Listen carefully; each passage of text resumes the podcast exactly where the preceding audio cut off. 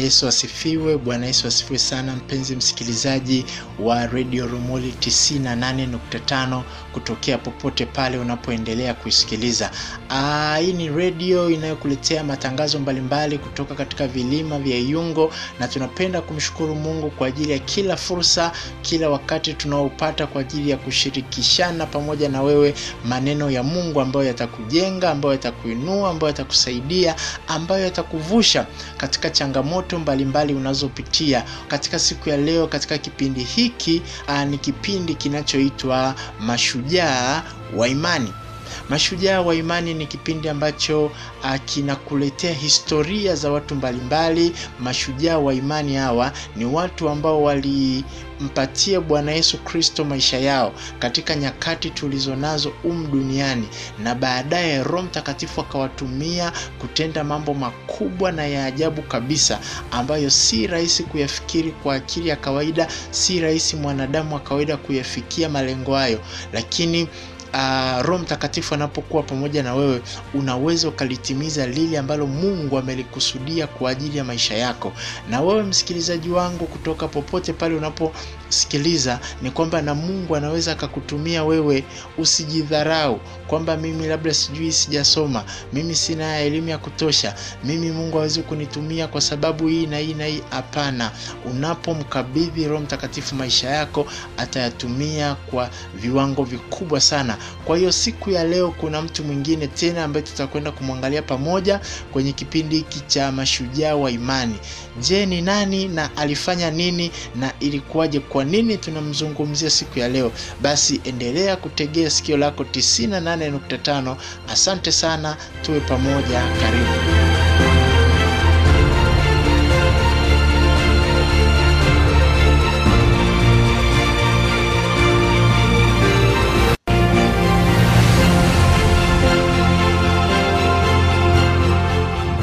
Basi kwa siku ya leo tena tunapoendelea na kipindi chetu hiki cha mashujaa wa imani, leo nitakwenda kukuletea shujaa mmoja wa imani aliyetenda mambo makubwa sana katika ulimwengu huu. Huyu si mwingine, anaitwa Charles Fox Parham. Charles Fox Parham ndio ambaye tutakwenda kuangalia historia ya maisha yake, namna Mungu alivyomtumia kutenda mambo makubwa na ya ajabu kabisa katika kizazi chake. Huyu uh, uh, tunayemwita Charles Fox Parham, yeye alizaliwa huko Muscatine, Iowa. Uh, ilikuwa ni tarehe nne mwezi Juni ambao ni mwezi wa sita mwaka 1873 ndipo kijana huyu alipoweza kuzaliwa, na mama yake alikuwa ni Mkristo mwaminifu kabisa kanisani. Kwa hiyo alikuwa akienda kanisani, anamchukua naye, wanaenda naye, na kama walivyokuwa watu wengi katika wakati wake, wakati wa huyu kijana Charles Fox Parham, yeye alikuwa na shida kali sana, shida ngumu za kiafya. Afya yake ilikuwa na misukosuko mingi, na alizaliwa na mguu uliopinda. Mguu wake ulikuwa umepinda kwa hiyo akawa anatembea kwa kuchechemea hivyo hivyo, mguu ulikuwa umepinda kwa chini. Uh, kwa wale wataalam, lugha za kitaalamu, ugonjwa unaoita uh, foot club. Kwa hiyo mguu unakuwa umepinda hivi, unashindwa kutembea vizuri. Kwa hiyo wakati huo huyu mtoto alipata magonjwa yaliyoenezwa na virusi mbalimbali ambavyo yalishambulia mwili wake. Napozungumzia virusi hapa, sio virusi vya ukimwi, yako magonjwa tu mengi, magonjwa mbalimbali yanayoenezwa na virusi ambavyo sio virusi vya ukimwi. Kwa hiyo magonjwa haya yalimsumbua na yalimshambulia sana, na afya yake ilikuwa dhaifu, na familia yake iliweza kuhamia katika mji wa Kansas mwaka wa 1873 ambapo akiwa na umri wa miaka tisa alipata homa nyingine. Hii inaitwa homa ya rheumatism. Ya haya ni majina ya magonjwa ambayo kwa kweli afadhali uyasikie tu yasikupate. Kwa hiyo akapata homa ya rheumatism ambayo kwa kitaalamu wanaita rheumatic fever, ambayo hii inashambulia moyo, inashambulia maungio mbalimbali, joints za mwili, vile vile inashambulia ngozi pamoja na ubongo. Kwa hiyo matatizo yote yakawa yanamkabili huyu Charles Fox Parham. Hii ilimwacha katika hali mbaya zaidi ya kimwili, na si hivyo tu, ilikuwa wakati wa kipindi hiki hiki kwamba ambapo alihisi wito wa kwenda kumtumikia Mungu. Alihisi kwamba Mungu anamuita kwenda kumtumikia, lakini hakuelewa kwa sababu bado alikuwa kijana mdogo. Na mama yake mama yake huyu Paham alifariki mnamo mwaka 1885 ambapo huyu Charles Fox Paham mwenyewe alikuwa na miaka kama kumi na mbili hivi. Kwa hiyo alikuwa ni kijana mdogo sana. Kwa hiyo ambayo hii iliacha pigo kubwa sana katika maisha yake, lakini yeye alichokuwa nakijua, alijua kwamba watakuja kuonana na mama yake huyo, basi watakuja kukutana mbinguni asiku watakapoonana. Na akachagua kuokoka muda mfupi baada ya kifo cha mama yake katika mkutano wa kanisa la watu waliokuwa wameokoka iliyokuwa ikifanyika hapo jirani na kwao. Kwa hiyo akaamua kuokoka, na baadaye alijiunga na kanisa la Methodisti la mtaa wa kwao hapo na kuanza kufundisha darasa la watoto linalojulikana kama Sunday School. Kwa hiyo akiwa na huo umri miaka kumi na mbili, kumi na tatu, kumi na nne nini, akaanza kufundisha Sunday School, akaanza kufundisha watoto wenzake na ilipotimu mwaka 1888 akiwa na umri wa miaka 15 alianza kufanya huduma ya uinjilisti. Alikuwa akizunguka mitaani huko, anahubiri Injili, anahubiri neno la Mungu. Wanaosikia neno la Mungu wanaokoka, ambao hawataki basi, lakini akaanza kumtumikia Mungu kwa namna hiyo, na tunasema kwamba ilipojiri mwaka ule wa 1890 Paham alikwenda chuo cha Kansas Magharibi kilichopo katika huo mji wenyewe uliokuwa unaitwa wa Kansas, na huko alikuwa bado anapambana matatizo makali ya homa hiyo ya rheumatism kama nilivyokuambia, iliyokuwa ikimsumbua maeneo mbalimbali katika mwili wake, ingawa mpango wake wa awali ulikuwa ni kujifunza theolojia lakini alibadilisha mpango wake na kwenda kusomea udaktari ambao anaita medicine. Kwa hiyo baadaye alivyokaa akaona, ah, haya masuala ya theolojia kusomea kwenda kumtumikia Mungu, hapana, mi nitamtumikia Mungu hivyo hivyo tu mitaani, lakini kama ni kwenda shule, ngoja niende nikasome udaktari. Kwa hiyo Charles Fox Parham akaenda kusomea udaktari, na mnamo mwaka 1891 alikuwa amesumbuliwa na mashambulizi makubwa ya homa hiyo ya rheumatism kama nilivyokuambia. Kwa hiyo na hadi ilimpatia mawazo na stress kubwa, akafikiri kwamba huenda angekufa na kupoteza maisha kwa sababu ya matatizo hayo. Alihisi kwamba Mungu alitaka yeye kwenda kuhubiri Injili, lakini yeye alikuwa anasema ah, mimi ngoja niendelee na udaktari, ngoja nipige hapa medicine, nikimaliza nitaendelea kumtumikia Mungu huko mitaani. Lakini baadaye alifanya uamuzi mwingine, akasema hapana, kwa sababu wito huu umekuwa mkali sana ndani ya moyo wangu. Kwa hiyo basi akaamua kutubu, kwa sababu alihisi kwamba amemkosea Mungu. Kwa hiyo akaachana na huo mpango wa shule. Kwa hiyo akatoka shuleni na akaenda moja kwa moja kumtumikia Mungu, na alipofanya uamuzi huo, Mungu alimponya kabisa matatizo yote yaliyokuwa yakimsumbua, na vile vile Mungu akamponya na tatizo lake la mguu, ule mguu ambao ulikuwa umepinda, bado alikuwa na, anaendelea nao hivyo hivyo, lakini Mungu akamponya akawa mzima kabisa baada ya kutoka uh, kwenye chuo alichokuwa anasoma medicine. Kwa hiyo Paham yeye akawa kama moto wa ukweli wa uponyaji wa Mungu. Yaani, unajua Mungu alikuwa anatamani apate watu ambao wata, watazungumzia habari za uponyaji, kwa sababu yeye mwenyewe amepokea uponyaji katika mwili wake. Mungu amemponya magonjwa yote na Mungu amemweka huru na kila aina ya kifungo. Mungu amemponya na mguu ambao alikuwa akichechemea miaka yote. Kwa hiyo akatoka hapo akawa moto kweli kweli, akaendelea kuhubiri habari za Bwana Yesu kwenye maeneo mbalimbali. Kwa hiyo sasa tunasema kwamba um, alianza kujifunza uponyaji na mafundisho ya utakatifu ya Wesleyan. Sasa haya mafundisho ya utakatifu ya Wesleyan na huyu Wesley tutakuja kujifunza habari zake a, katika vipindi vijavyo. Huyu ni mtu ambaye ni mtumishi mkubwa wa Mungu ambaye alisisitiza sana habari za utakatifu, alifundisha habari za holiness, wazungu wanaita.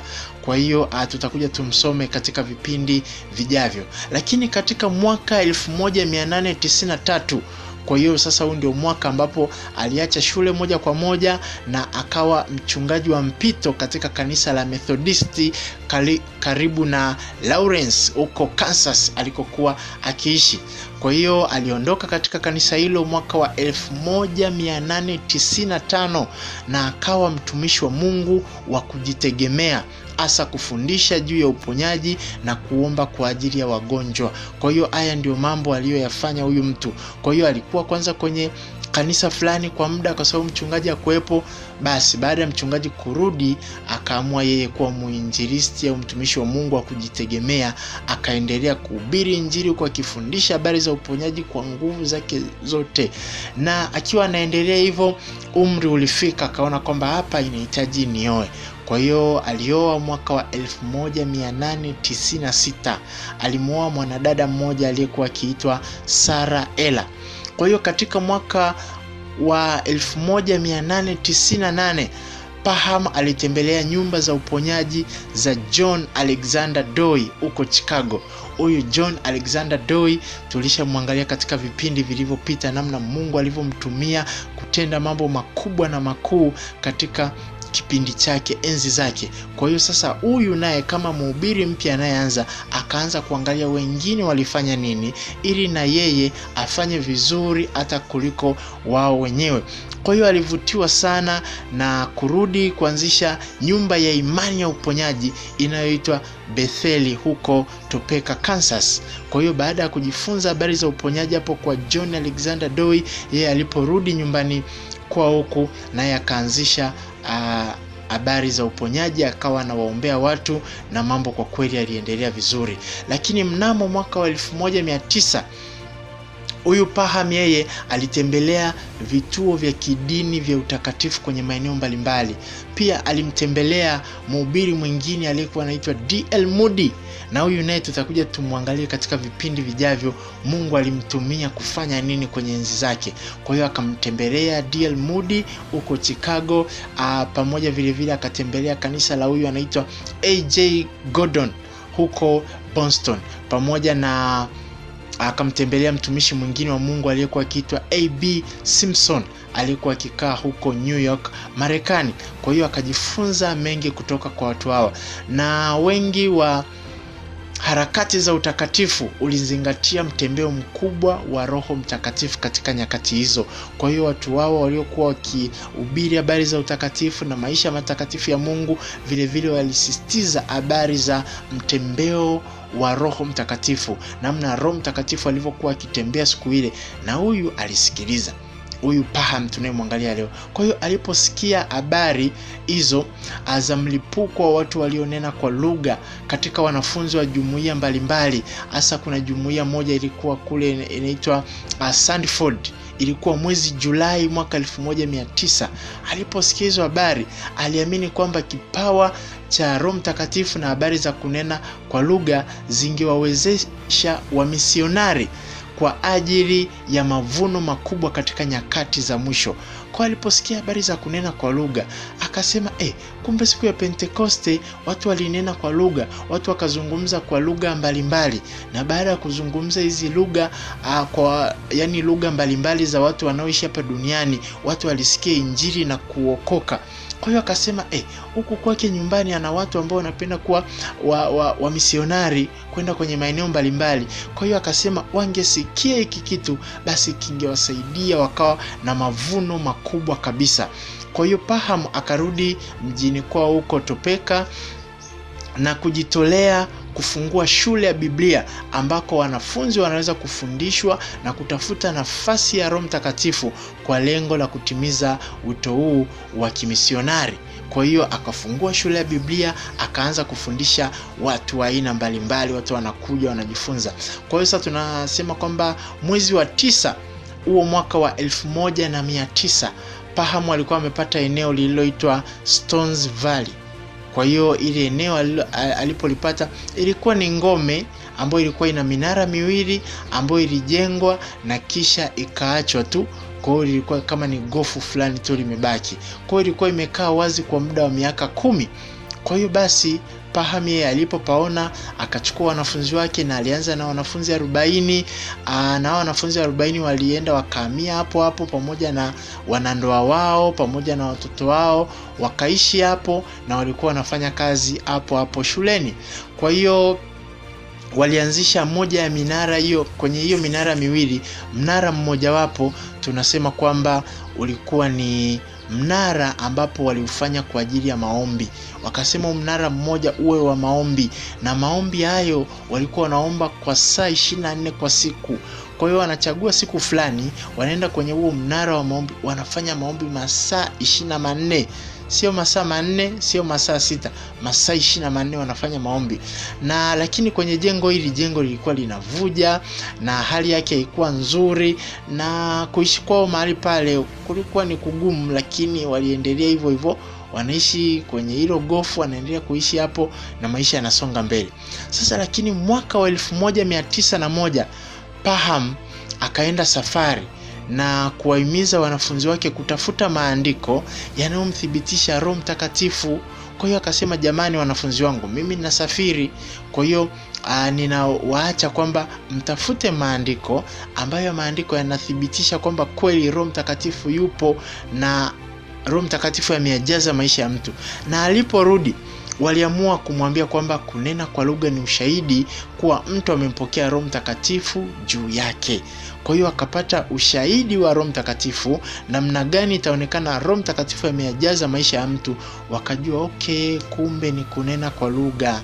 Habari za kunena kwa lugha ni habari ambazo zinasisimua sana. Kwa hiyo akampatia hilo jibu.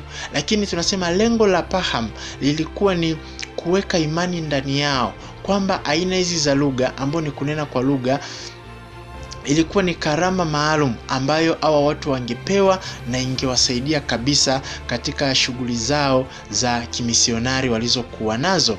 Kwa hiyo ndipo wakaanza kumtafuta mungu kwa ajili ya jambo hili na kweli walimuona mungu walimtafuta mungu hasa hawakuwa na mchezo. Sasa kwenye kumtafuta mungu huko kwenye kuwapatia karama hizi za roho mtakatifu ambazo walikuwa wanazungumza kwa lugha za wanadamu hapa duniani. Sasa kuna kunena kwa lugha kwa aina mbili kuna kunena kwa lugha kama ishara ambayo hii inatumika sana sana kwenye maombi. Ukiwa kwenye maombi yako wewe binafsi unaomba unaweza ukanena kwa lugha. Lakini kuna wakati kunena kwa lugha inakuja wakati wa kuhubiri. Sasa wakati wa kuhubiri lazima iwe na tafsiri au wewe mwenyewe uzungumze moja kwa moja ile lugha ambayo haukujifunza wala huijui lakini unaizungumza moja kwa moja kwa uvuvio wa roho mtakatifu. Inakuwa ni lugha ya hapa duniani inayofahamika. Kwa hiyo mwanamke mmoja aliyejulikana kwa jina la agnes osman alizungumza katika kile kinachoaminika kwamba kilikuwa ni kichina ndani ya muda wa siku tatu. Yaani alinena kwa lugha alinena kwa lugha aliponena kwa lugha sana sana sana baadaye roho mtakatifu akaweka kichina ndani yake. Kwa hiyo akaanza kuzungumza kichina. Sasa si tu kwamba nakizungumza kwenye maombi aa, anaanza kuzungumza na watu lugha ambayo hakuijua hakuwahi kujifunza kabisa na hadi akaanza kuandika kichina. Yaani anazungumza kichina anaandika kichina ndani ya siku tatu mfululizo. Kwa hiyo hili ilikuwa ni jambo la ajabu sana lililotokea katika enzi hizo kwayo neno hili lilienea kwa haraka na huduma pamoja na watumishi wa maeneo uh, kadhaa mbalimbali waliombewa juu ya kupokea uzoefu huu wa roho mtakatifu katika maisha yao ili wasaidie katika uh, mambo mbalimbali waliokuwa nayo. Kwao tunasema makanisa kadhaa yalifunguliwa karibu na houston texas marekani. Kwa hiyo akafungua makanisa mbalimbali kweli. Na mwaka wa 1905 paham alifungua shule ya biblia huko houston. Kwa hiyo akaona afungue shule ya biblia aanze kufundisha watu na hasa akazie habari hizi za roho mtakatifu na kunena kwa lugha kwa sababu kilikuwa ni kitu ambacho kilianza kwenye lile kanisa la kwanza kabisa kwenye karne ya kwanza kwenye matendo ya mitume. Lakini kwa kadiri miaka ilivyokuwa inazidi kwenda mbele kitu hiki kikaenda kinapotea kinapotea na kikatoweka kabisa. Kwa hiyo roho mtakatifu alipoanza kukirudisha taratibu alianza na huyu charles f. Paham ambao tunamsoma siku ya leo. Kwa hiyo habari za kunena kwa lugha alianza kuzihamasisha tena yeye na zinaendelea hadi wakati huu. Kwa hiyo tunasema ingawa ilikuwa imegawanyika um, ilikuwa ikihudhuriwa na william seymour mhubiri mwamerika mweusi. Kwa sababu yani uh, waafrika yani waliokuwa wamarekani lakini waliokuwa waafrika waliokuwa na ngozi nyeusi walikuwa hawaruhusiwi enzi hizo miaka hiyo ya 1905 ilikuwa hairuhusiwi kukaa darasa moja mwafrika na mzungu. Kwa hiyo wale waafrika ambao ni waamerika wenye ngozi nyeusi walikuwa wanakaa nje ya darasa alafu wazungu wanakaa ndani ya darasa. Ndivyo ubaguzi wa rangi ulivyokuwa ukiendelea huko uh, marekani. Kwa hiyo hilo jambo lilikuwa la kawaida tu. Kwa hiyo ni kwamba hata baadaye maendeleo yalipoanza kuendelea sasa wakawa wakiingia darasani waafrika wana upande wao wazungu wana upande wao. Ikaendelea hivyo hivyo hadi sasa hivi uh, haki sawa kwa wote kila mwanadamu ana haki sawa. Lakini sasa kipindi hicho huyu william seymour aliruhusiwa kukaa nje ya chumba wakati paham anafundisha na kusikiliza kupitia ufa au crack iliyokuwepo kwenye mlango kwa hiyo wazungu wanaingia ndani wanajifunza lakini huyu william seymour yeye alikuwa amekaa kwa nje huko anasikiliza kupitia kwenye ufa uliokuwa kwenye mlango. Kwa hiyo yani kama vile anamsikiliza mwalimu kupitia kwenye katundu ka mlango amekaa na yeye huyo anaaga nyumbani kwamba anaenda shule. Lakini akienda shule haruhusiwi kuingia darasani anakaa kwenye mlango anamchungulia mwalimu anafundisha anafundisha. Lakini huyu seymour baadaye aliamua kuyachukua mafundisho haya na kuyapeleka katika mtaa wa azusa ambao unajulikana kama azusa street huko los angeles marekani ambako ndiko uamsho ulipoanza na kuenea zaidi.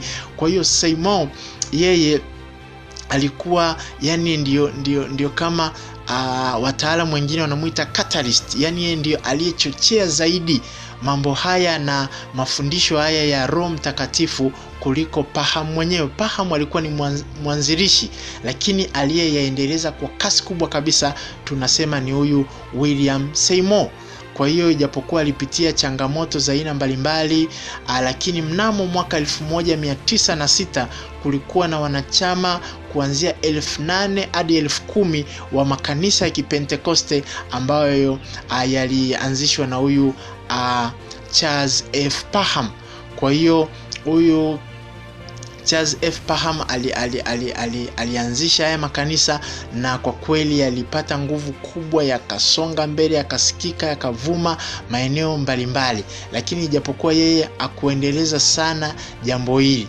Kwa nini? Kwa sababu tunasema kwamba huyu uh, charles paham mwenyewe alisapoti ali, ali kuna jumuiya moja ilikuwa inaitwa jumuiya ya uingereza pamoja na israel ambayo ilikuwa inaitwa anglo israelism anglo israelism ambayo yeye alifundisha kwamba uingereza ilikuwa nyumba ya kijiografia ya kabila zilizopotea za israel kwamba kuna yale makabila kumi yaliyopotea ya israel. Kwa hiyo yeye akaanza kusisitiza kwamba hayo makabila yapo uingereza. Kwa hiyo na kwenye kusisitiza mafundisho ya aina hiyo ikampelekea kuandika kitabu kimoja kilichokuwa kinaitwa malkia victoria mrithi wa kiti cha enzi cha mfalme wa daudi. Malkia victoria mrithi wa kiti cha enzi cha mfalme daudi. Sasa miaka hiyo malkia victoria ndiye aliyekuwa malkia wa uingereza. Kwa kadiri miaka inavyoenda huu mwaka 2019 tuna malkia mwingine. Lakini miaka hiyo ya 1900 alikuwepo huyu malkia victoria. Kwa hiyo mafundisho yakaanza kama kwenda anabadilisha badilisha. Na hapa ndipo ambapo um, tunasema kwamba watumishi wengi wa mungu wanakosea wanapoona mungu anaziinua huduma zao wanaanza sasa kujiingiza na kwenye mafundisho mengine mengine ambayo hayajasisitizwa sana katika biblia lakini yeye anachukua kitu fulani anaanza kukisisitiza na kukisimamia na unakuwa ndio msimamo wa kanisa lake. Na tunasema mafundisho haya ambayo alianza kuyafundisha alianza kuyafundisha huyu paham yali hayakuungwa mkono na watu fulani fulani ambao walimpinga kwa kweli kwa sababu ya mafundisho yake hayo lakini yale mafundisho sahihi waliyakubali.